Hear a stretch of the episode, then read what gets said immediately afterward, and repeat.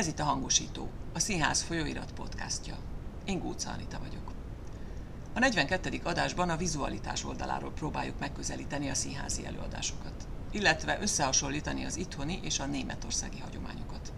Ez volt legalábbis a kiinduló pont, de azután elég messzire jutottunk. A vendégek pedig Bányai Tamás világítástervező, valamint Gerép Zsófia és Kovalik Balázs rendezők. A szokásos első körkérdésben arra kértem őket, hogy idézenek fel a közel vagy távoli múltból egy olyan előadást, amely a látványvilága miatt emlékezetes számukra. Először Tamás válasza következik. Egy nagyon emlékezetes dolog maradt nekem nagyon sok évvel ezelőttről. Egyébként nem is biztos, hogy föl tudnám pontosan idézni már a látványt, de a látványnak a hatását, amit átéltem, amikor láttam, az egy 1900 nem tudom, 78 kb.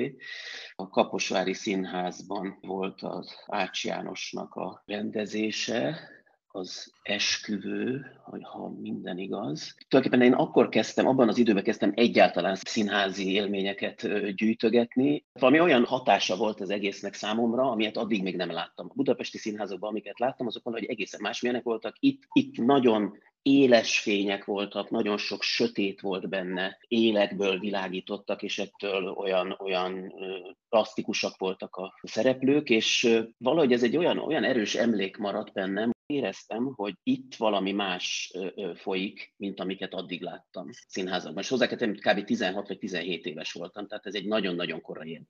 Illetve a másik, amiben mondjuk részt vettem, az, az, abban pedig nem kell most annyira nagyon messzire mennem, mert most nem olyan régen fejeztem be egy, egy előadást a Göteborgi Városi Színházban, Gáspár Ildikó rendezésében, Izsák Lili volt a díszlettervező, és egy nagyon különleges látványa volt. Így az utóbbi időben ez az egyik leg, leglátványosabb színpadi kép volt, amin dolgozhattam. Tulajdonképpen egy ilyen élénk sárga színű zsinór erdő, aminek a közepén egy kicsit nagyobb hely van hagyva, amiben lóg egy három méternél nagyobb gömb, és a főszereplő Caligula, ez a Camille Caligula című darabja egyébként, ezen a gömbön tartózkodik az előadás legnagyobb részében. Zsófi, neked? Egy név ugrott be rögtön, és ez, ez lüktet a fejemben, ez pedig a Castellucci, tehát a Romeo Castellucci, akinek több előadását is láttam, és nem tudnám megmondani, hogy melyik volt a legkorábbi, de, de, de talán ezt Magyarországon láttam. Az volt az első olyan élményem, hogy a képzőművészetet ennyire erősen láttam színpadon. És ez volt az első legerősebb élményem arról, hogy mi történik akkor, amikor valaki teljesen másik irányból kezd el gondolkodni, ugye ő rendezőként is részt vett, tehát olyan, mint hogy egy ilyen összművészeti dolgot látnék, tehát képzőművészet, az megjelenik a színpadon. Ez volt az első olyan élményem, hogy azt láttam, hogy nem a szöveg felől érkezik valami, nem, nem, nem a történet felől feltétlenül, hanem, hanem inkább, mint hogyha visszafele történne valami. Tehát előbb van a kép, és aztán minden más. Alás? Nem nagyon tudok konkrétan egyet, kettőt, hármat mondani, mert engem rengeteg díszlet vagy látvány magával ragadott, tehát a gyerekkoromban, ha arra gondolok, hogy vannak idején létezett a gyerekszínház, gagyi díszletekkel nyilván nem tudom, de hát mint 4-5-6 éves gyerek engem lenyűgözött, csak az is, hogy mit tudom én, a Csudakarikás című mesejátékba az ördögök bementek a házba, és akkor ezt úgy oldották meg, hogy hátulról megvilágították az ablakot, és egy ördög árgyék figurák táncoltak, és nekem ez olyan fantasztikus volt, hogy én erre rájöttem, hogy azok nem is azok a színészek, hanem csak egy árny, egy bábú. Hát mai napig megmaradt, és aztán nyilván rengeteg előadás, Mártár előadások külföldön, Vernike előadások külföldön, Achim Frey előadások, amiknek saját díszletét tervezte, szóval ezek olyan vizuális bombák, amik az az egyik jobbról, a másik balról ért Magyarországon, Ambrus Mari díszletein, amikor először láttam, és teljesen meghökkentem, hogy ja, így is lehet teret csinálni, és mindig van valami új, mindig van valami más, és sajnos külön tudom választani az előadástól, tehát hogy vannak olyan tér, díszlet megoldások, hogy, hogy azt mondom, hogy fú, de kurva jó ez a látvány, miközben aztán az előadás egyáltalán nem tetszik Például mondasz a castellucci hogy lenyűgöznek az előadásai látványilag, de tartalmilag nem tudok annyira lelkesülni értük, majd, hogy nem azt kell, hogy mondjam, unom őket. Látok egy képzőművészeti kiállítást zenével és valamiféle szedírozással. Nem azt mondom, hogy nem tartom okosnak, meg átgondoltnak, csak nem hatnak rám maguk a produkció.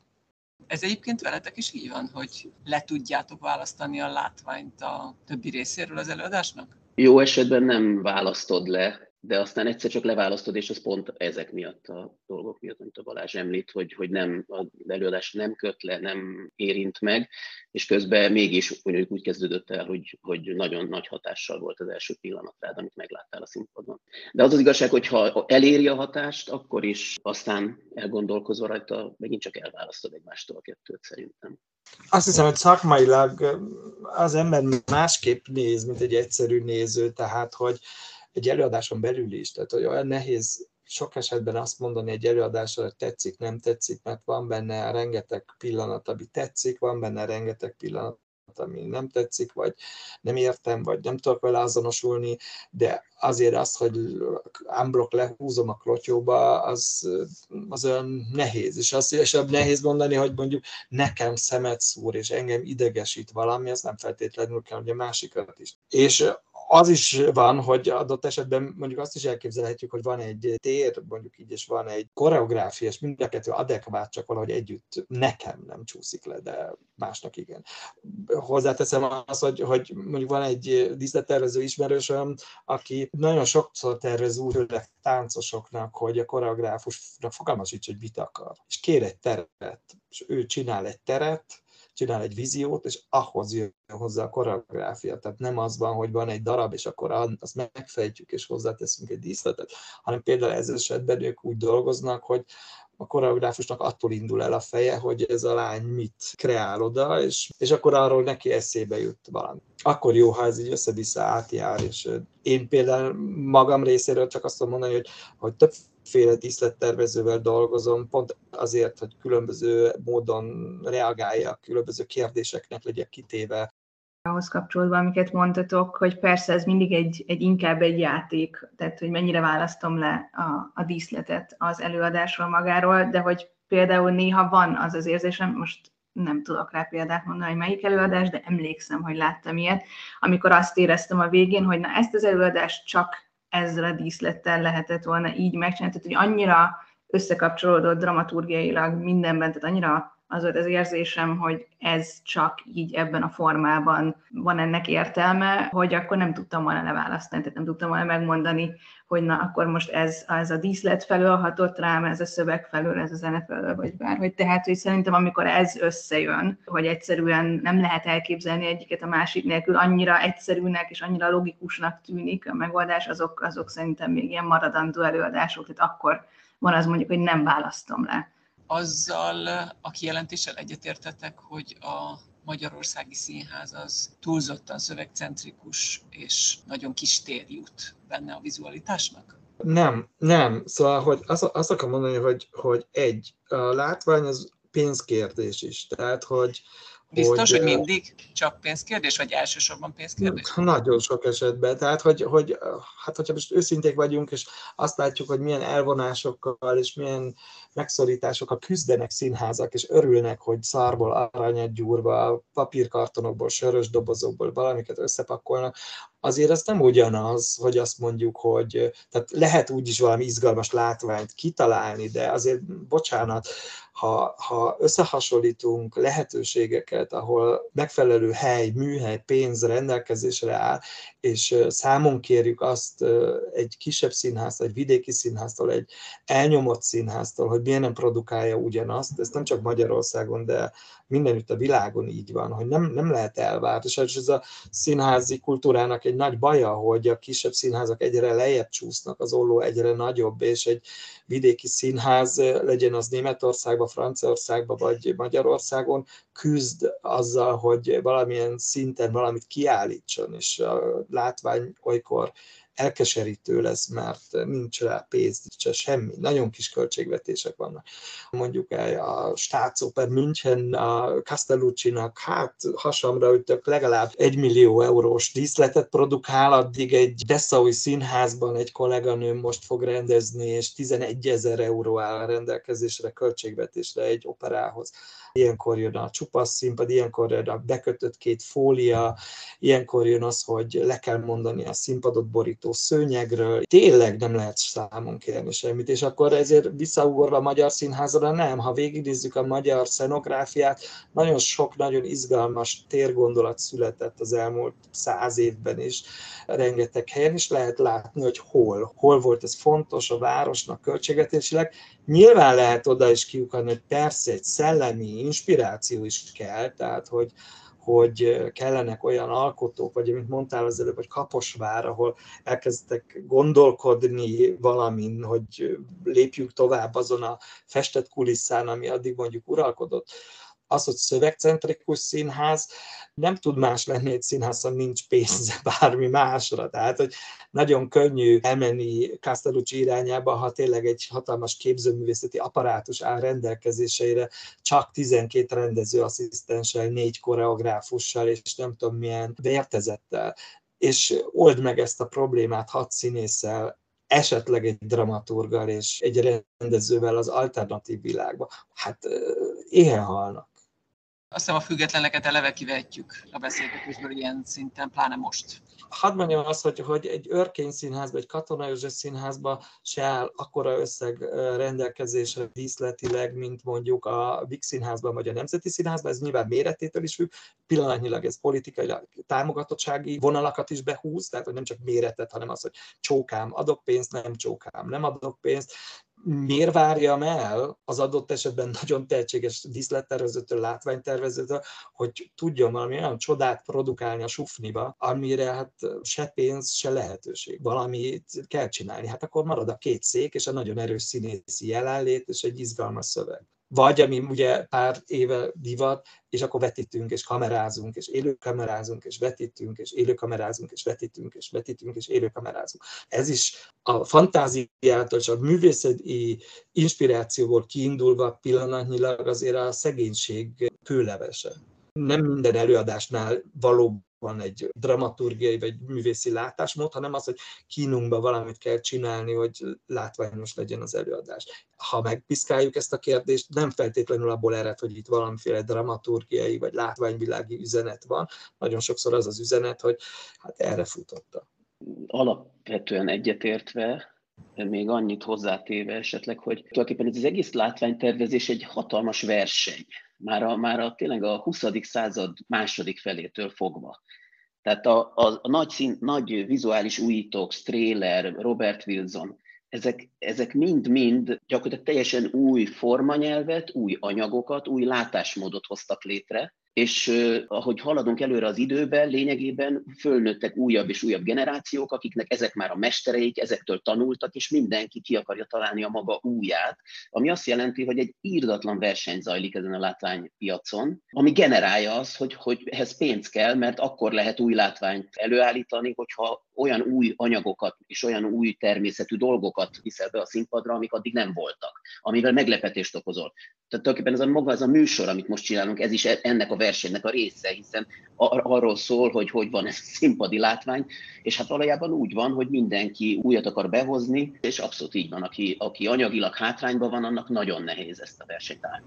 Egyetértek, igazatok van. Én még egy másik szempontot hoznék be talán, hogy nem az van-e mögöttem, azt hogy szövegközpontú, meg képközpontú, tehát hogy, hogy, hogy nem elég absztrakt az a kép, amit látunk, és hogy túlságosan a szöveghez közel, illetve még egy dolog, hogy szerintem inkább az is kérdés, kiegészítve a kérdés, hogy milyen szövegközpontú. Sokszor azt érzem, hogy a hagyományosan dramatikus szövegek egyszerűen más, más képi világot húznak be magukhoz, mint, mint egy nem hagyományosan dramatikus szöveg, és mondjuk például ebből a német színházban én többel találkoztam, tehát a nem hagyományosan dramatikus szövegekkel, és az az érzésem, hogy az egy absztraktabb képi világot nyit meg, tehát egy olyat, ami nem feltétlenül, nem, nem teljesen triviális, hogyha beülök erre az előadásra, akkor azt a képet fogom látni. Míg egy hagyományosan dramatikus szövegnél ugye néha lehet ezt a játékot játszani, hogy az ember ránéz egy képre, és meg tudja mondani, hogy ez melyik opera, melyik eh, színdarab, stb. stb. Tehát inkább szerintem az is összefügg ezzel, hogy milyen szövegekkel dolgozik a magyar színház, vagy, vagy hagyományosan milyen szövegekkel dolgozik, és azokhoz milyen képi világok társultak, és mondjuk egy zsótér rendezésben, az, ugye említetted a Musmarit, ez volt először egy, nekem is egy ilyen reveláció, hogy ó, ez ugyanaz a szöveg, vagy oké, okay, egy Brecht szöveg, és egyszer csak látom, hogy egy iszonyatosan absztrakt díszlet van egy nem absztrakt szöveghez. Tehát akkor gyakorlatilag mindannyian azt mondjátok, hogy ez első, másod, harmadsorban pénzkérdés? Ezt inkább úgy mondanám, hogy, hogy, hogy nem első számon, de kb. az első ötlet után bejön a büdzsé kérdése. Nem a pénz fogja megcsinálni a díszlettervet vagy a látványtervet, de nagyon hamar válhat nagyon fontos szereplővé. Egyébként, Zsófi, én azt gondolom, hogy szövegválasztás az hozzátartozik nyilvánvalóan a színház általános esztétikájához. Tehát az, hogy milyen típusú színházra fogékony egy közönség, azt mondhatjuk, hogy a magyar közönség alapvetően elég erősen szereti a klasszikus szövegeket, szövegszerkezeteket. Ez tény.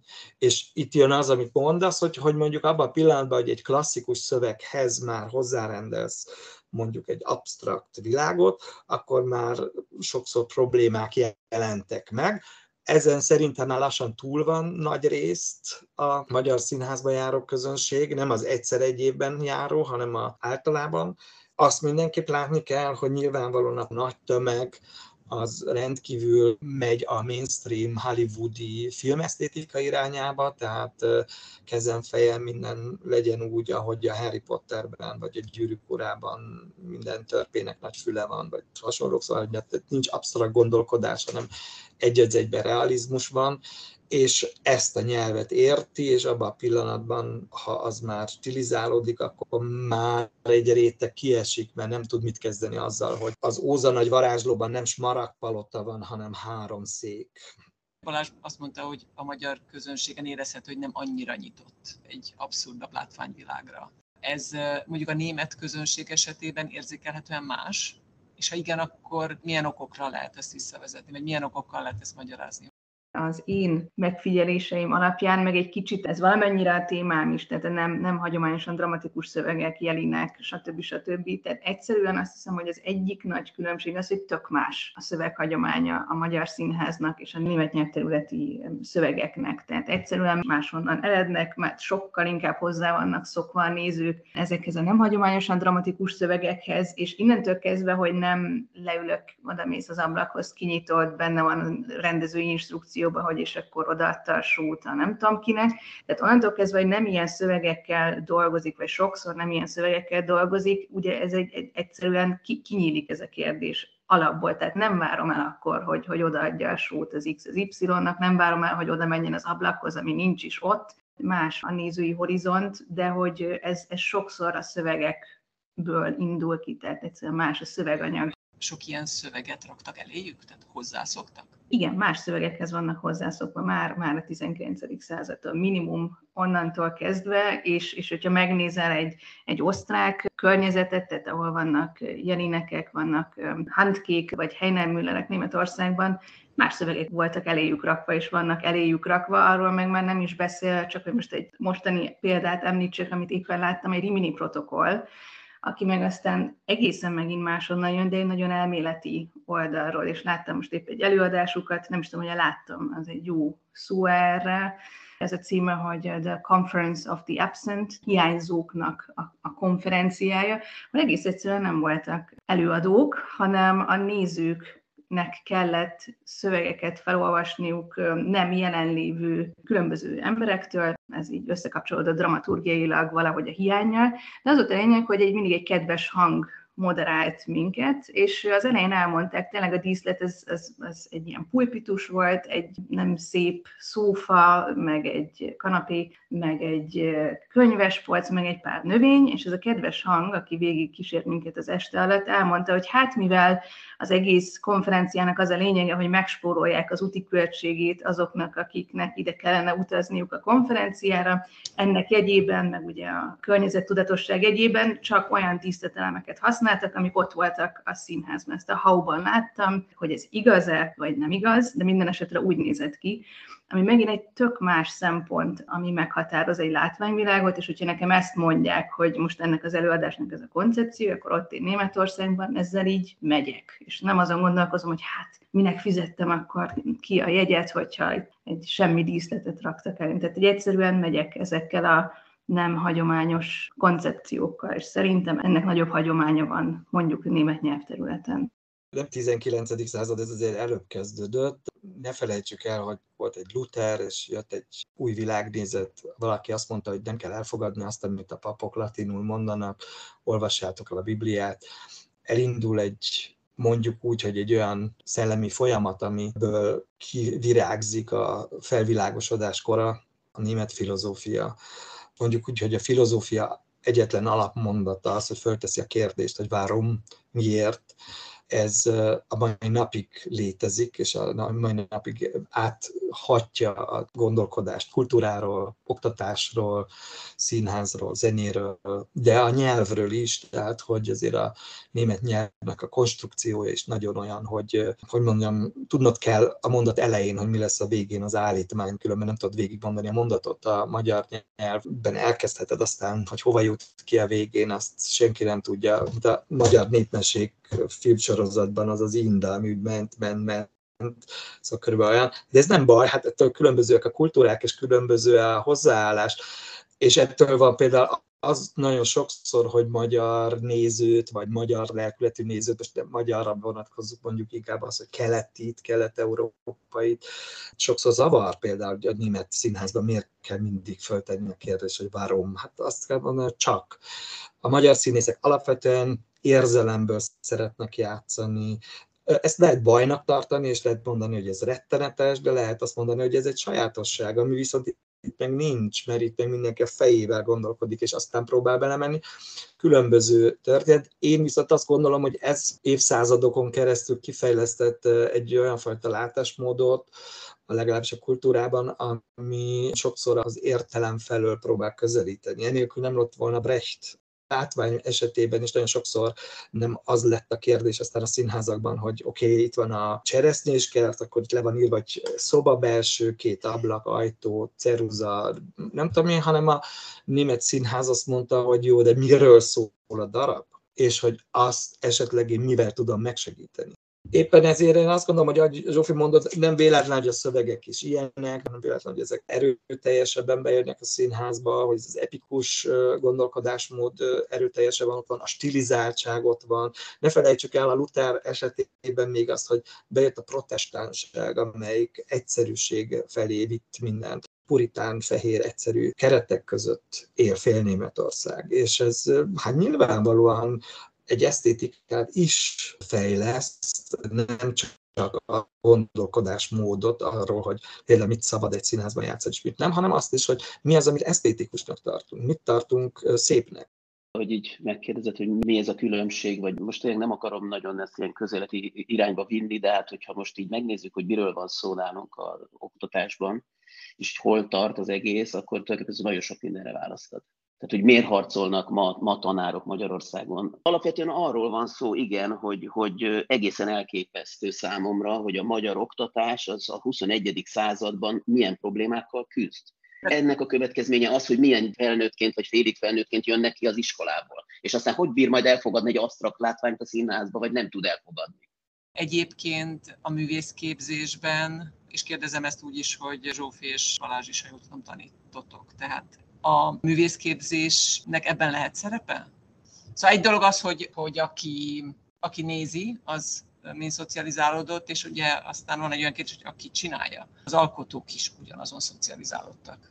Nekem pillanatnyilag az a nagy kérdés, hogy azok az emberek, akik ezt a műfajt csinálják, vagy oktatják, vagy tanulják, azoknak mennyire esik le az a felelősség a fejükben, hogy az nem elég, hogy elindulunk egy elitista vonalon, tehát azt mondom, hogy engem ez érdekel, ez az esztétika érdekel, ez a témavilág érdekel, ez a gondolatiság érdekel, én ezt csinálom, azokra a kiváltság helyre, mondjuk úgy művészínházakba, ahol ezt csinálhatom.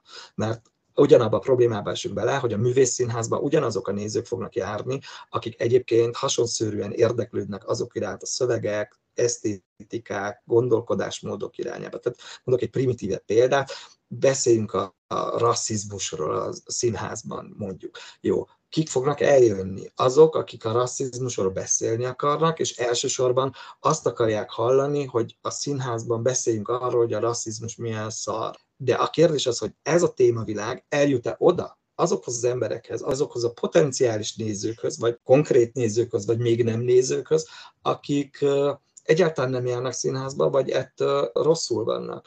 És én azt gondolom, hogy a képzésnek, ha a képzésről beszélünk, az az egyik legfontosabb kérdése számomra ma, hogy hajlandóak vagyunk-e azt felfogni, hogy nem az az én küldetésem, hogy csak az én küldetésem, hogy én csinálom a magam művészetét, hanem felfogom-e azt, hogy a társadalomnak van egy nagy része, amelyik ezzel a művészettel effektíve nem tud mit kezdeni.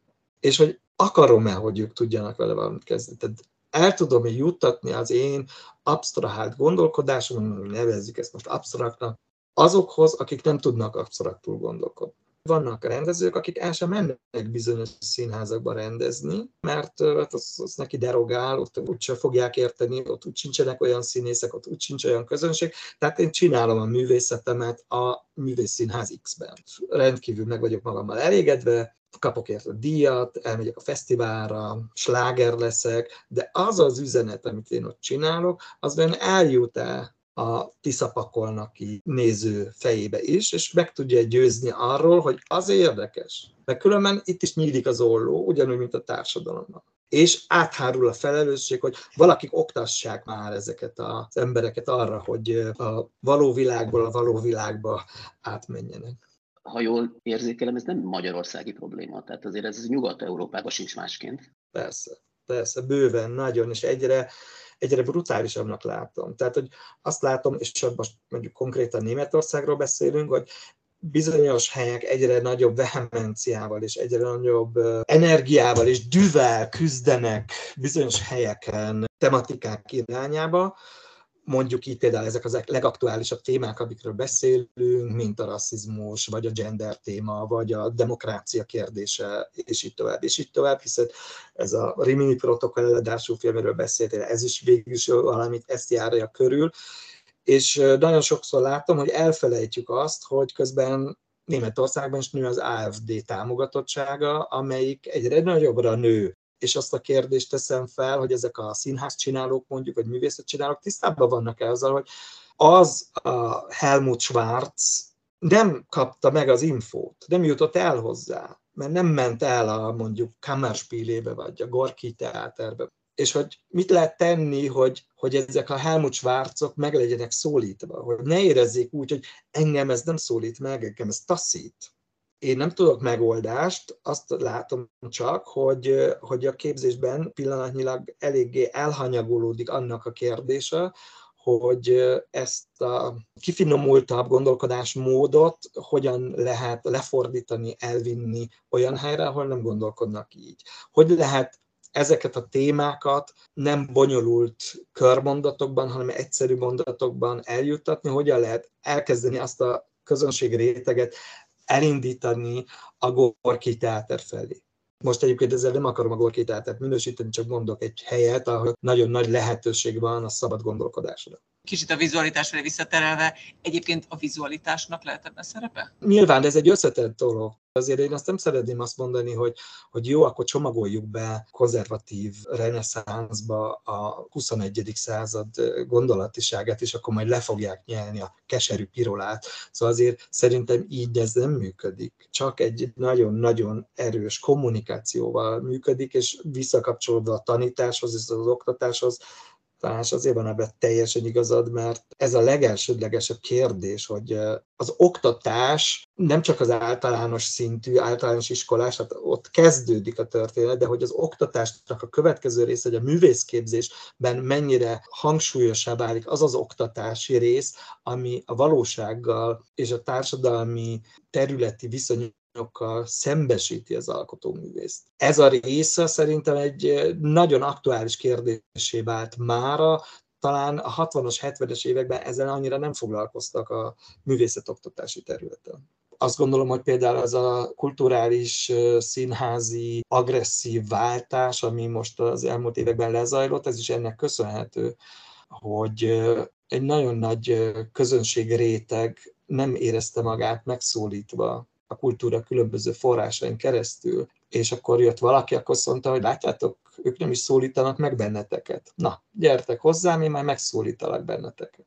mindenkivel megint csak egyetértek, de ez egy iszonyatosan komplex kérdés, és ez a magyar alkotóknak is ott, most csak gondoljunk egy a Schillingre, tehát hogy egyszerűen azt mondani egyik napról a másikra, most idézőjelben, hogy megszüntetem a legsikeresebb, nem tudom, független színházi csapatot, mert egyszerűen túlságosan köldöknéző az, amit csinál. Most, most iszonyatosan leegyszerűsítem, és persze nem tudom, hogy pontosan mire gondolt a Siling Árpád, de hogy nekem ez, ez jött le belőle azzal is összehasonlítva, hogy milyen projekteket csináltak a váltás után. Tehát egyszerűen szerintem ez egy kicsit országfüggetlen probléma, nyilván a mértéke. Tehát az, hogy Németországban még csak annyi a probléma, hogy bekerült az AFD a parlamentbe, és azóta is nő.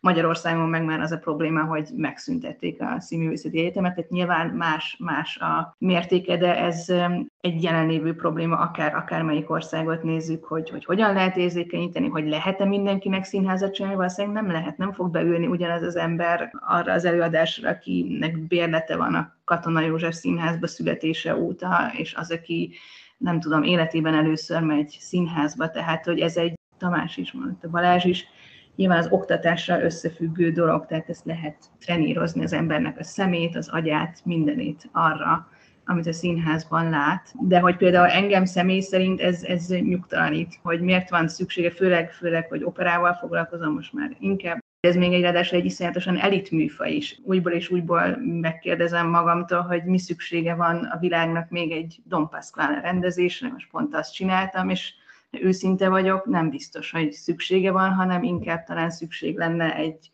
participatív előadásra, vagy egy olyanra, amelyik oda megy a nézőköz, különösen a Covid után, ahol megint csak kiderült, hogy valahogy már nem biztos, hogy csak ez az egy forma működik, hogy ülök a nézőtéren és nézem a színpadot előttem. Tehát hogy ez egy annyira feszítő probléma, hogy legalábbis nekem, számomra, biztos azért is, mert, mert ilyen művészi öndefiníciós fázisomban vagyok, tehát hogy én nem látom, hogy, hogy 40 évig, nem tudom, Mozart operákat kell rendezni a, a jövőben, hanem inkább pont ezen kell gondolkodni, és tanárként is fiatal operaénekeseknek fogalmuk nincs arról, vagy sokszor, sokszor az az érzés az embernek, hogy igen, szeretnek énekelni, szép a zene, ezért operaénekesek szeretnének lenni, de hogy ez hol találkozik azzal, ami, ami most történik körülöttünk, hogy neki mennyire máshogy kell akár színészként is jelen a színpadon, ha azt szeretné, hogy esélye legyen mondjuk a Netflix-el szemben, most ezeket az ilyen banális példákat mondom, de hogy egyszerűen, ami nekem fontos, hogy akkor is, hogyha nem tudom a választ, de legalább a kérdéseket feltegyem.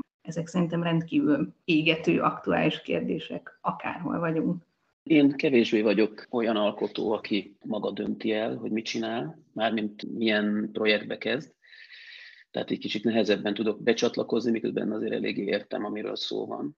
Szépen eljutottunk a színházi vizualitástól a színház csinálás értelméig abban lehet valami, hogy ugyanaz az alkotó másképp fogalmaz, és itt a vizualitásról beszélek, ha Magyarországon csinál előadást. Kevésbé merészen kísérletez. Nem biztos, hogy egy egészen vad látványvilágot mer álmodni. Akár azt mondhatom, hogy a Kaligula.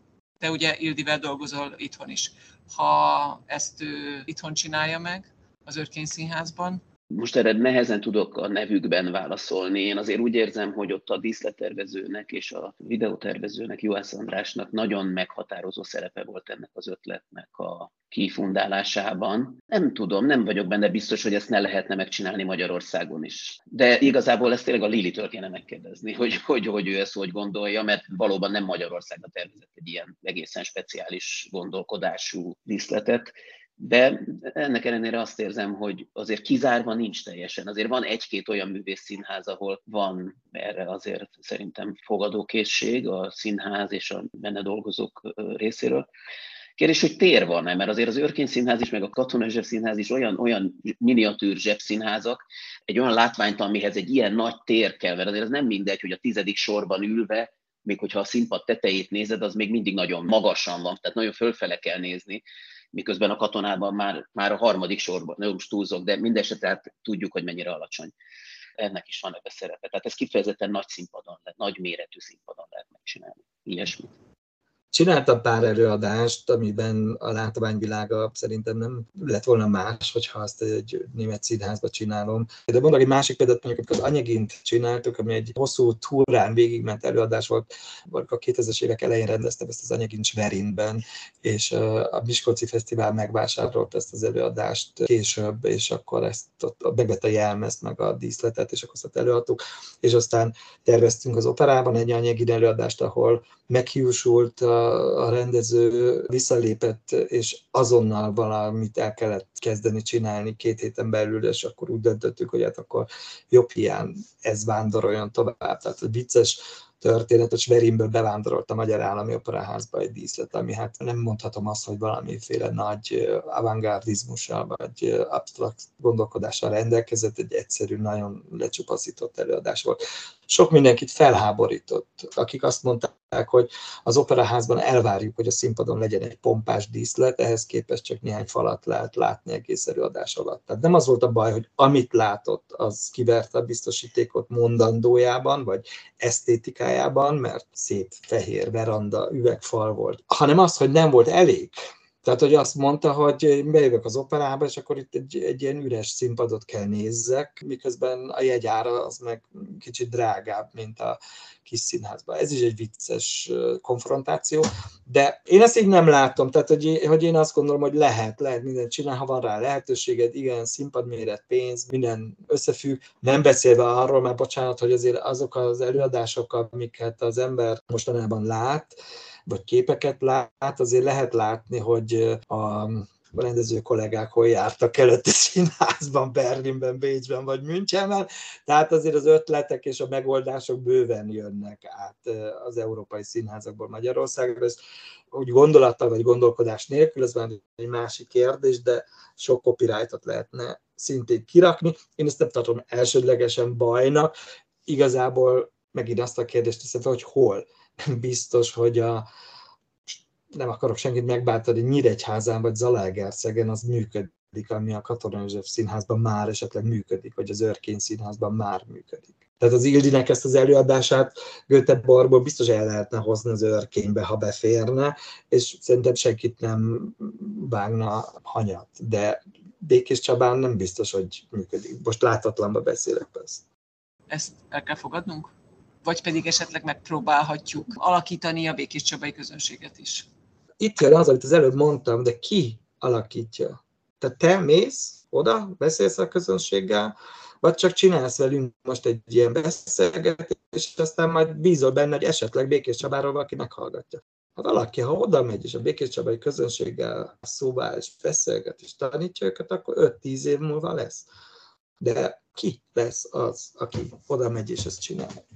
Amikor kigondolok egy koncepciót, nem gondolkozom azon, hogy ez most Magyarországon van-e, vagy Németországban, nem hiszem, hogy ez egy hasznos gondolat lenne művészek, hanem inkább azon, hogy mekkora a tér, amit ugye felmerült többször, hogy mi fér be hova, mit, hogy meddig, de nyilván ezt mondom úgy, hogy még nem rendeztem Békés Csabán, tehát lehet, hogy akkor elgondolkozni, és akkor ezzel átvezetve azért szerintem egy vidéki, egy nem művész színház valahol kitalálná, lenne egy, egy olyan vezetőség, aki egyszer csak kitalálja, hogy jó, itt van nem tudom, öt év vagy négy év, és akkor mi egy koncepcióval előállunk, amiben elkezdjük arra trenírozni az embereket, hogy igenis, mit tudom én, Brechtet fogunk játszani, ebben az évadban meghívjuk ezt, meg ezt, meg ezt, meg ez megint csak pénzkérdés, hogy kit mindegy, de hogy van egy koncepció mögötte, a mögött dolgozik egy dramaturgi stáb, a mögött dolgozik egy social media kommunikáció. Szóval annyi eszköz van már arra, hogy elkezdjük jó értelembe véve nevelni a nézőket, hogy legalábbis azt mondani, hogy gyertek, tudjuk, hogy ez valami más, de megfogom a kezedet, és azt mondom, hogy oké, okay, akkor itt van egy beszélgetés vasárnap délelőtt, ami nem tudom melyik előadáshoz kapcsolódik, itt van egy, a YouTube csatornánkon van róla öt videó, hogy beszélgetünk ezzel, meg ezzel, meg ezzel.